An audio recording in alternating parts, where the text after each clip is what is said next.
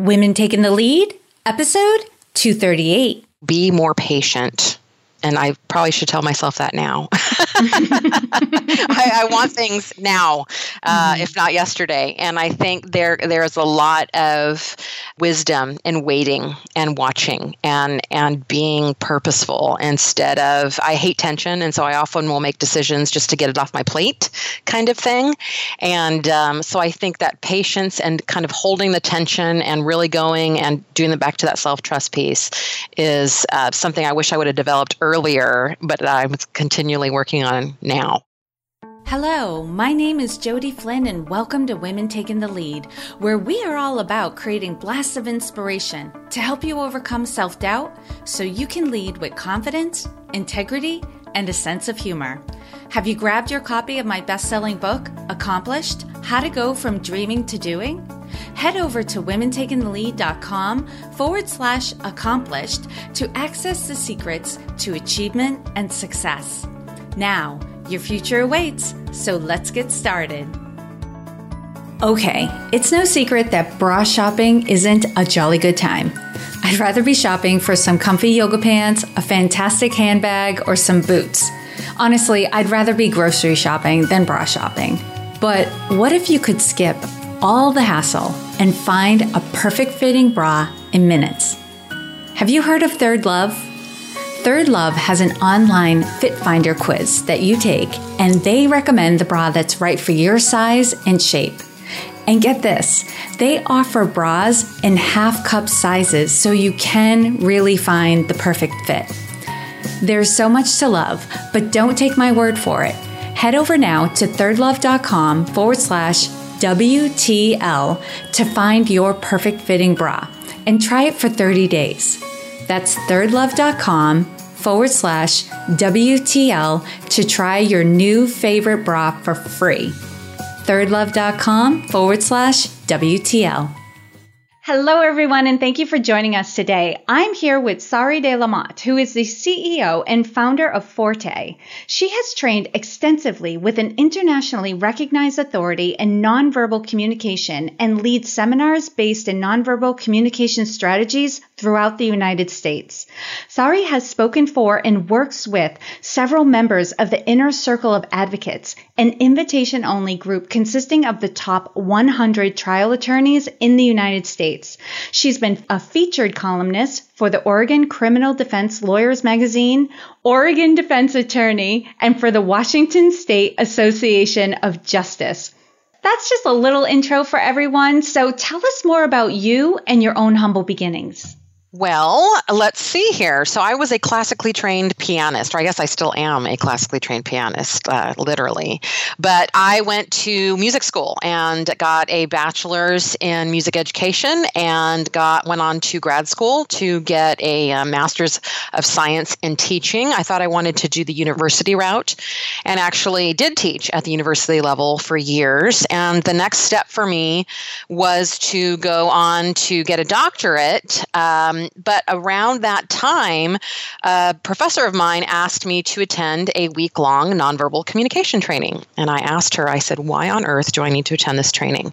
And she said, because it's going to help you become a better teacher. And so I went because we do the things that our mentors tell us to do. And I was expecting what probably a lot of my clients now expect when they come to our seminars. You know, this is going to be the body language stuff. We're going to talk about how to tell if people are lying and so on and so forth when I got there, I was totally amazed that it was all about how to communicate well yourself instead of trying to read other people and their thoughts and feelings and, you know, figure out what they're doing. And I was just hooked and I chucked all my plans up to that point and said, whatever this is, I need to know more and I want to do this. And so I literally started from the ground up. I have no communications degree to this day and now own a communications consulting firm that's national uh, all because I followed this passion. But boy, were there ever some bumps along the road. And Sari, I have to ask because clearly from your bio, there is a focus on attorneys and trial attorneys. How did you pivot into focusing on that group? Well, it's interesting because the the man that was teaching that week long training had a program where he helped teachers, and that's what I was doing, but I was at the university level, uh, manage their classrooms non-verbally. So classroom management techniques based on nonverbal communication. And I wasn't a classroom teacher, but that was kind of my in. So I, I followed him around the United States on my own dime and watched all of his trainings. He allowed me to do that for free. I'd take him to dinner that night and I would just ask him all the questions that I had. And then I approached a bunch of schools and asked them if they were interested in having this program. And I started my business that way in in the school system. And then about 2008, 2009, the recession hit and I decided that I needed to get some help. So I hired a business coach I couldn't afford a business coach. Let me just say that people listening might go, oh, well, sure, that must be nice. Let me say, every decision I've made, I couldn't afford when I made it. But it was absolutely essential for me to believe that it would turn into something. And so that's exactly what happened. And she helped me adapt the content that I was doing in the school system to the corporate world. And so I started doing these trainings about how to deliver negative information and how to present information in a way that you know was accessible to your audience. And she got me some press. And from that press a lawyer called and he said i wonder if you could help me uh, with jury selection. And i thought well i don't see why not. It's the same kind of thing. And uh, that's really how it started. So that one thing i never said to myself you know what i want to work with? I want to work with attorneys uh, the most hated group on the planet. No i love my attorneys. But uh, i it really chose me and i just went with it And now I would say about 10% of my work is in the corporate realm. I still get hired for keynotes and such uh, and training, but about 90% of my work is with trial attorneys. Yeah, sometimes it looks that way in business. Your clients select you. It's not that you, you know, select your clients or you suddenly start seeing trends in the types of people who are reaching out to you that for whatever reason, what you have to offer really resonates with a specific population. Yeah, and I think that that's where a lot of people go wrong, and not just women, but in general when they're they're looking at what they want their lives to be, they have this this sense, this purpose, this goal, and there's nothing wrong with that, but I think sometimes that closes them off to seeing the other opportunities that are kind of right there on the peripheral and going, "Wait a minute, that might also fit not in a way that I've ever thought about in my sense of what my, I want my life to be and what my goals are. And I think once you open up yourself to all the possibility, that's when really wonderful things can happen. Absolutely.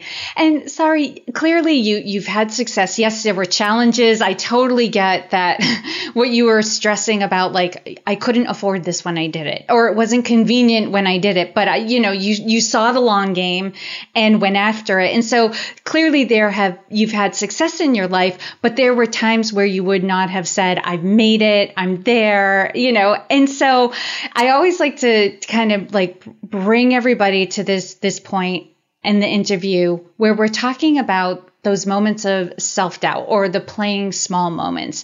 If you could share one of your playing small moments and the lessons you've learned from it. You know, I, I think it, it, happened more recently than mm-hmm. than in the beginning, which is odd. But for me, that's what happened. Um, is that you know we decided to expand in, in my company, and I hired a new trainer, and I hired a business manager, and it just all didn't work out. It was the wrong timing. It was I don't. I'm still processing what happened there, and I really had a crisis of faith. Of you know this. What did I do? Am I am, am I not you know, set really good at this? Is it is there something wrong? Is this the end of the line? Is this is where my success ends? I can't grow. I can only do as much as I'm doing now. And through some really great coaching, and I can't I can't recommend coaching highly enough uh, because it's gotten me out of so many sticky situations. And when I say sticky situations, I mostly mean in my head, as it is for most people. I mean, of course, it's outside too. I mean, there's money stuff, there's all kinds of stuff, there's employee stuff, but I think the the biggest uh, advances we make are with ourselves and how we're thinking about things. And so I really just kind of retreated for a while and started to question absolutely everything. And when we go to that place, I think it's easy to overlook the success that we have had, even if it has been small, even if you're at the very beginning. It's so easy for us to say, oh, that's not that big a deal, or, you know, that's not that's not really where I'm going, so who cares about that? And I had to really refocus and look back and, and think, you know, I've come really far just because I've I've made a mistake, maybe even, uh, doesn't mean that all of this past uh, success has been erased. I think that's where we tend to go. Is we instead of just saying wrong course, you know, let's continue. Maybe I need to make a little bit of a right turn or a little bit of a left turn. We start to look at everything we've done and go, everything I've done is wrong. Everything I think is wrong. The whole thing is wrong. And I think that's where that's that's really the defining moments. I think especially for those of us who are entrepreneurs is what are we going to do now? Now that we made a quote unquote mistake or something didn't work out, what are we really made of? And and you know, it's taken me probably five six months to kind of get my coach my coach to coach me out of that and kind of get back up on the horse again because it was a real crisis. Yeah, it takes something. I mean, there's no changing the circumstances or the facts, right? The facts are the facts. Like this decision was made, it didn't work out. There were consequences and fallout from it, but I love how you're pointing out, but your experience of it is what you make it mean. And that's absolutely, and that's all mental, but that can play havoc on us. And we don't realize the same power that created that experience could create a new one as well. And I think this is what you're saying is the coaching is helping you with. Well, and I think also it's these moments where you decide what what are you going to do with it. I mean, it was it would have been so easy for me to go, well, forget it. That's you know that didn't work out, so let me go get a real job.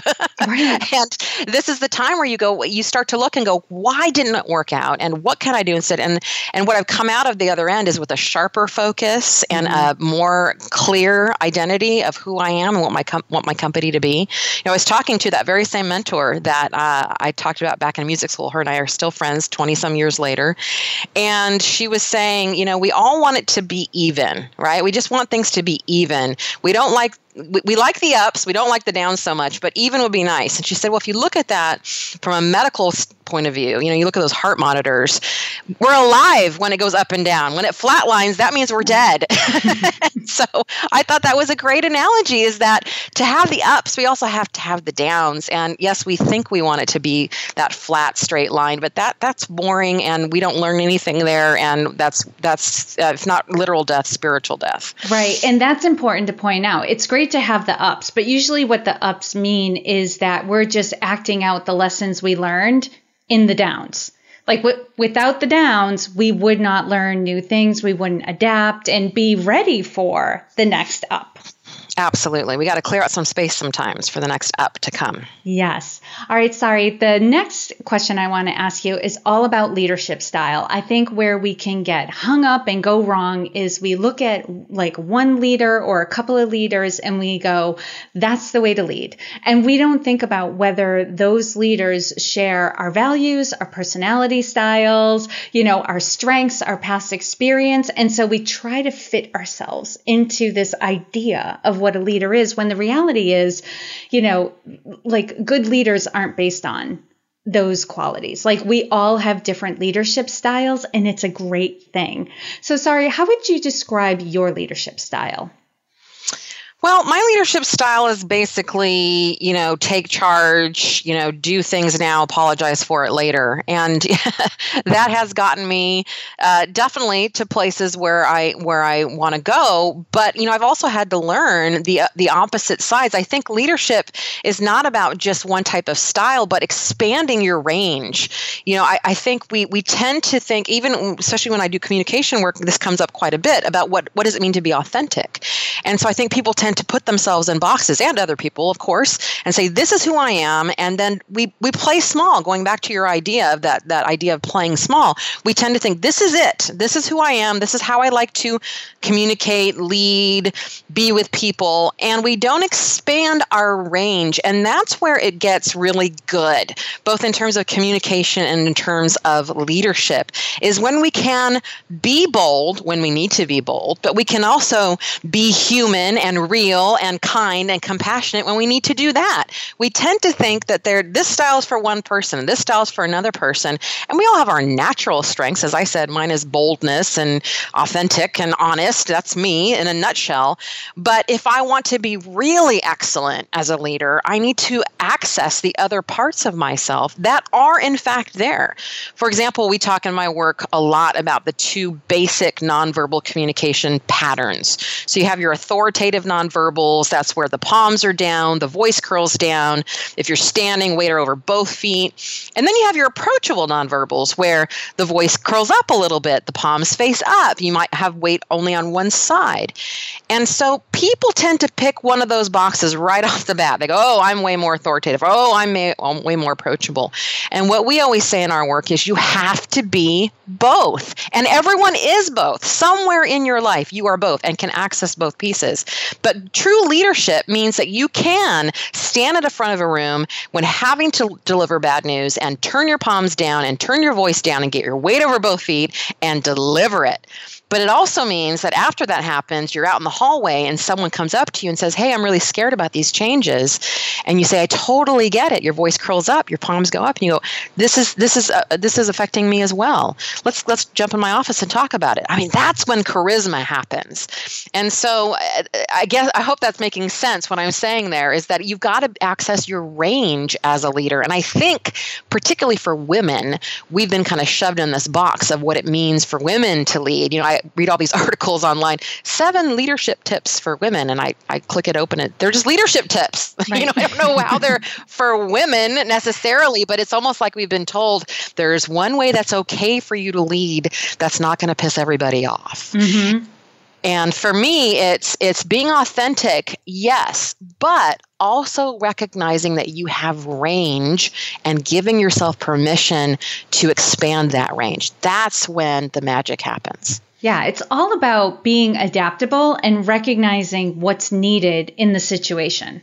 Absolutely. Uh, we talk about nonverbal intelligence as three parts it's awareness of what you're doing nonverbally and what other people are doing nonverbally. Not so you can read their nonverbals and make up stuff about what they're doing, but so that you can adapt, which is the second piece. You got to be adaptable to be nonverbally intelligent. It's not enough to know, you have to do something with it. And then the third piece is authentic, so that you're not doing it to be manipulative or manipulate people, but that you just really want excellent communication to happen and that absolutely takes all three pieces. Mm, I love that, Sari.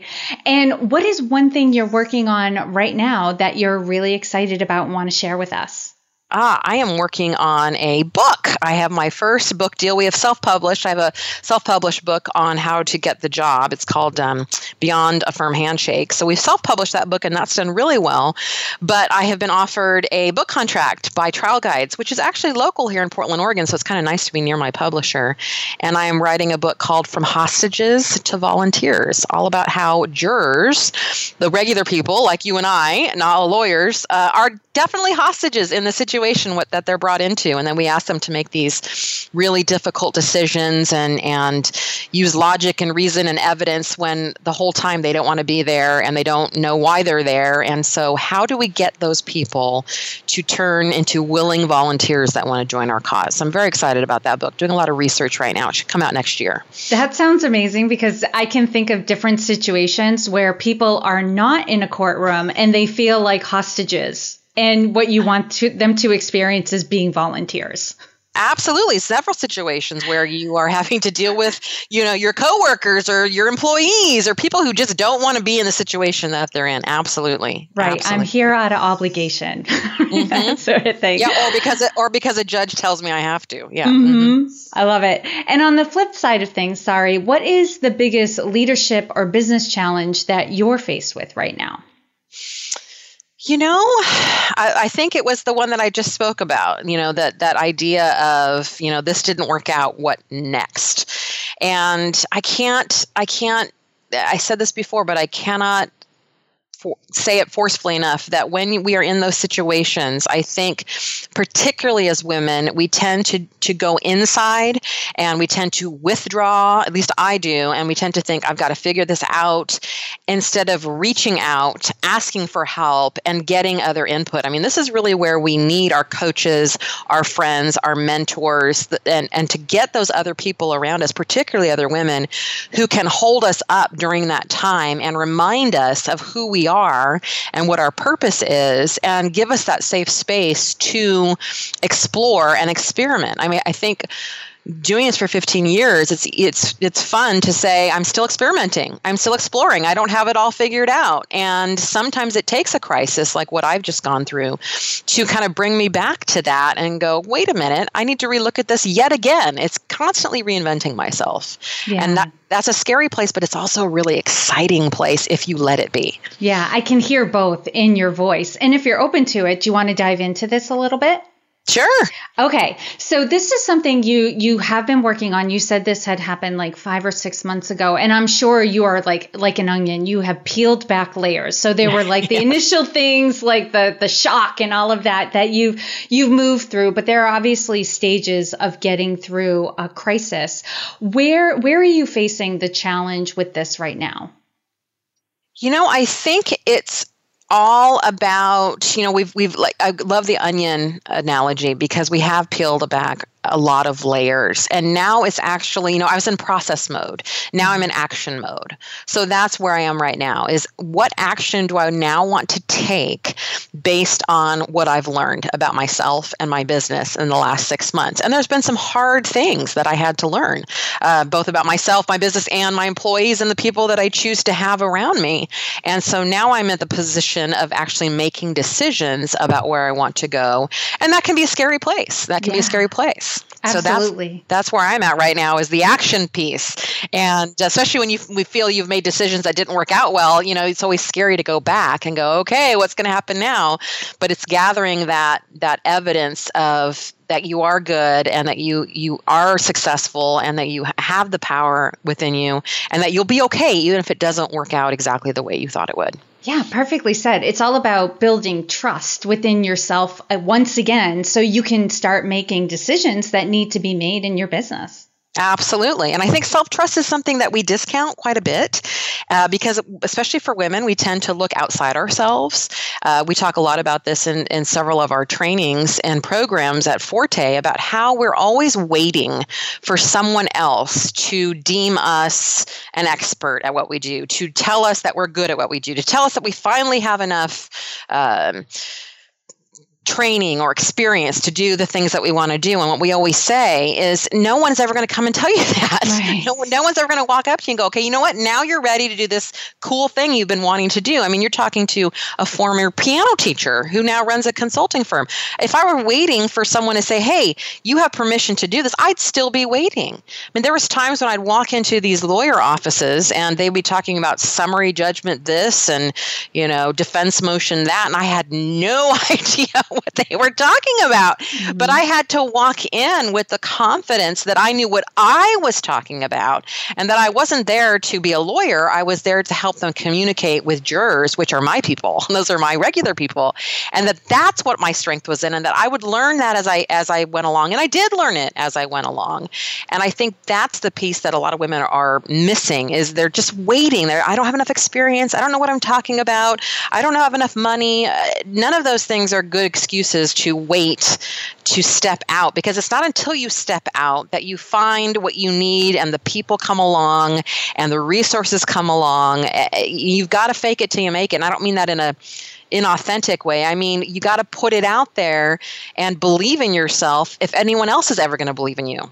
Right, even if, even in the face of no evidence yet. Mm-hmm. And and Sari, what are what are some of the options? It sounds like you've gotten to a place where you know what your options are, you just haven't made a decision.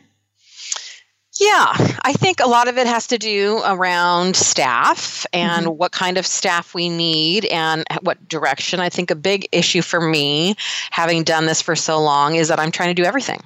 Mm-hmm. so I'm business manager, I'm marketer, I'm the person out there actually doing the trainings or working on the trials.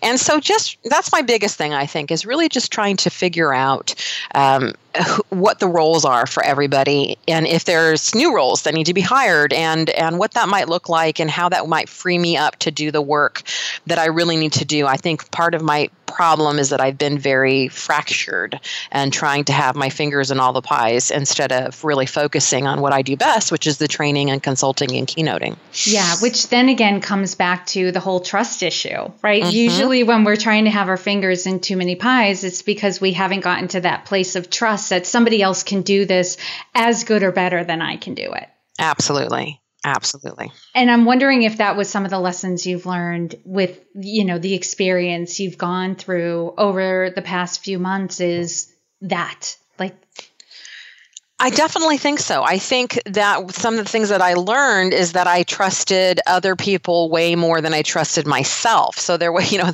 was one situation where I was talking to my husband and he said, "What does your gut say?" And I said, "My gut doesn't work, obviously." Mm-hmm. And so my husband said, "Well, wait a minute. Let me ask you. When did you know that situation A wasn't working out?" And I said, three months in, and here we are a year later. And he said, Okay, so your gut works fine. You just didn't listen to it. And I thought, Ah, oh, he's so right. Yeah. And so I think that's you know that's part of it is that I think I I discounted trusting myself and and and because I wanted to please other people. And so I think it is a balance. It is a balance of trusting other people to do what I've asked them to do, but also trusting myself when things don't feel right and and holding people accountable. Yeah, it's almost hard to truly trust other people unless we're trusting ourselves too. I have a feeling you probably were feeling very, even though you were quote unquote trusting other people, you really weren't. You were tolerating. Yes. Other yes. people. Yeah. Right. You might be right. Mm-hmm. Yeah. Because there, you were getting that like queasy feeling that something was up, something wasn't right, but you were allowing it to go on because you had decided like I must have it wrong. That's exactly right. And I think we do that um, as women uh, more than men for some reason. We just do. We just, when something's wrong, we immediately think it's something wrong with us, that yeah. I've got it wrong, that I don't have this correct. And we discount how we're feeling. And I think that's probably the biggest thing that I've learned over this past six months. And here I am, Miss Bold and authentic and real. And I, that was the crisis. I thought, well, how did this happen? Um, and so that's been a real good learning for me to go back and go, it's because I didn't trust my gut. Right. And the the thing you can really take away from it, I, I'll offer this to you and you you can take it or leave it. Like you had everything you needed in that situation and you still do. Yep, absolutely. That like amazing. Like I know for you going forward, like the the one piece that was missing was just trusting your gut and your inner instincts. If you take that forward into this this next phase of your business, holy smokes Absolutely. And that's why it's so exciting. That's why it's so exciting to look forward and and to go this is a big lesson to learn, but I'm so glad that I went through this because I'm going to come out stronger on the other side. I love it. Sari, that is exciting. I can't wait to see where this takes you. So, all right, now in terms of the interview, we're going on to the quick leadership roundup. So, tell us what is one practice you have that helps to make you a better leader?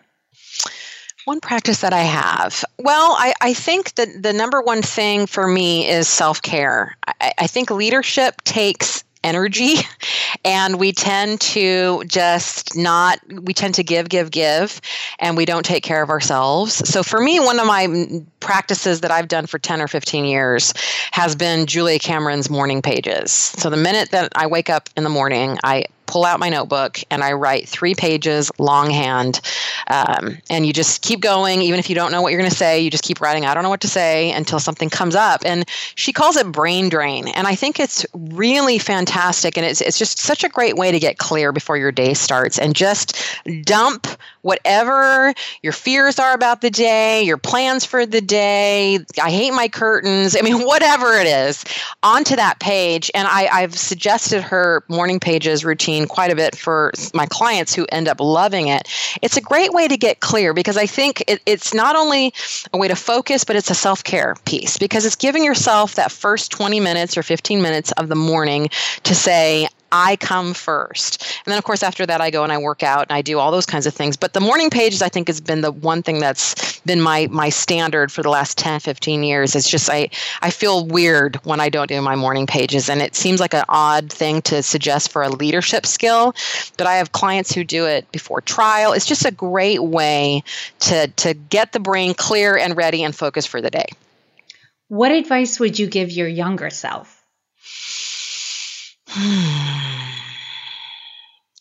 to be more patient. I think that's, and I to, probably should tell myself that now. I, I, want things now, uh, mm-hmm. if not yesterday. And I think there there's a lot of uh, wisdom in waiting and watching and and being purposeful instead of I hate tension, and so I often will make decisions just to get it off my plate, kind of thing. And um, so I think that patience and kind of holding the tension and really going and doing the back to that self trust piece is uh, something I wish I would have developed earlier, but I'm continually working on now. Hmm. Now, Sari, share with us a success quote or a mantra and why it has meaning for you. Ah, success quote or mantra. I remember reading that you wanted me to do that, and I had forgotten all about that. Well, you know, I love Maya Angelou's um, quote that is people won't remember what you said, but they'll remember how they felt. And I think that so much wraps up the work that I do when I'm working with trial attorneys or executives or anyone who's standing up in front of people and, and delivering information is that we tend to get into this speechy mode or what I'm I going to say and how I'm going to wordsmith it and make sure it comes out exactly right. And I always say, look, this isn't about the words, it's about you showing up in a real, authentic way because that's what your audience wants. And I think that's true of leadership. And I think that's true across the board, whether you're giving a presentation or not, is that people will remember how they felt, not because you're necessarily making them feel good, but because you're real and honest and authentic. And that's so rare in today's world. So I'd have to say that that's probably the quote that comes to mind for me right now. And lastly, Sari, what is the best way for this community to connect with you? Well, they can go to our website, uh, nonverbal F O R T E. That's our corporate site. It's actually going under some construction here in the next couple months, so keep an eye out for a brand new website. If they want to check out my legal work, that's uh, attorneywhisperer.com, which is what my nickname is, the Attorney Whisperer. But we do have a couple of offers for your listener. If they go to nonverbalforte.com backslash pump up the volume, they'll get a free ebook uh, that we've put together on how to live a big, bold life. Or if they're looking for a job, we've got some stuff for job seekers at nonverbalforte.com uh, backslash show up. So both of those things are some free resources, but we also have all kinds of free resources on our website, like the authoritative and approachable uh, downloadable sheet, things like that, things that are easy to access as you are going out in the world and trying to up your communication skills. Awesome. I took a note of those. And for those of you who are listening, you know you can find all the links and resources shared in this episode at womentakingthelead.com. And Sari, thank you so much for taking the time to inspire and enlighten us. We are all better for having met you. Thank you so much for having me. I appreciate it. All right, if you have found yourself spinning your wheels and not getting results, it's likely because you have not cultivated the mindset and level of awareness that will take you there. My book, Accomplished How to Go From Dreaming to Doing, is a simple step by step system that gives you the foundation and the structure to take a goal and make it happen. Go to womentakingthelead.com forward slash accomplish to get your copy so you can start easily achieving the results you want to have. Thank you all for joining me on Women Taking the Lead. And to strengthen you on your own leadership journey, I'd like to send you off with a quote from Marianne Williamson, so here goes. Our deepest fear is not that we are inadequate. Our deepest fear is that we are powerful beyond measure. It is our light, not our darkness, that most frightens us. We ask ourselves, who am I to be brilliant, gorgeous, talented, fabulous? Actually, who are you not to be? You are a child of God. Your playing small does not serve the world. There is nothing enlightened about shrinking so that other people won't feel insecure around you. We are all meant to shine as children do. We were born to make manifest the glory of God that is within us. It's not just in some of us, it's in everyone.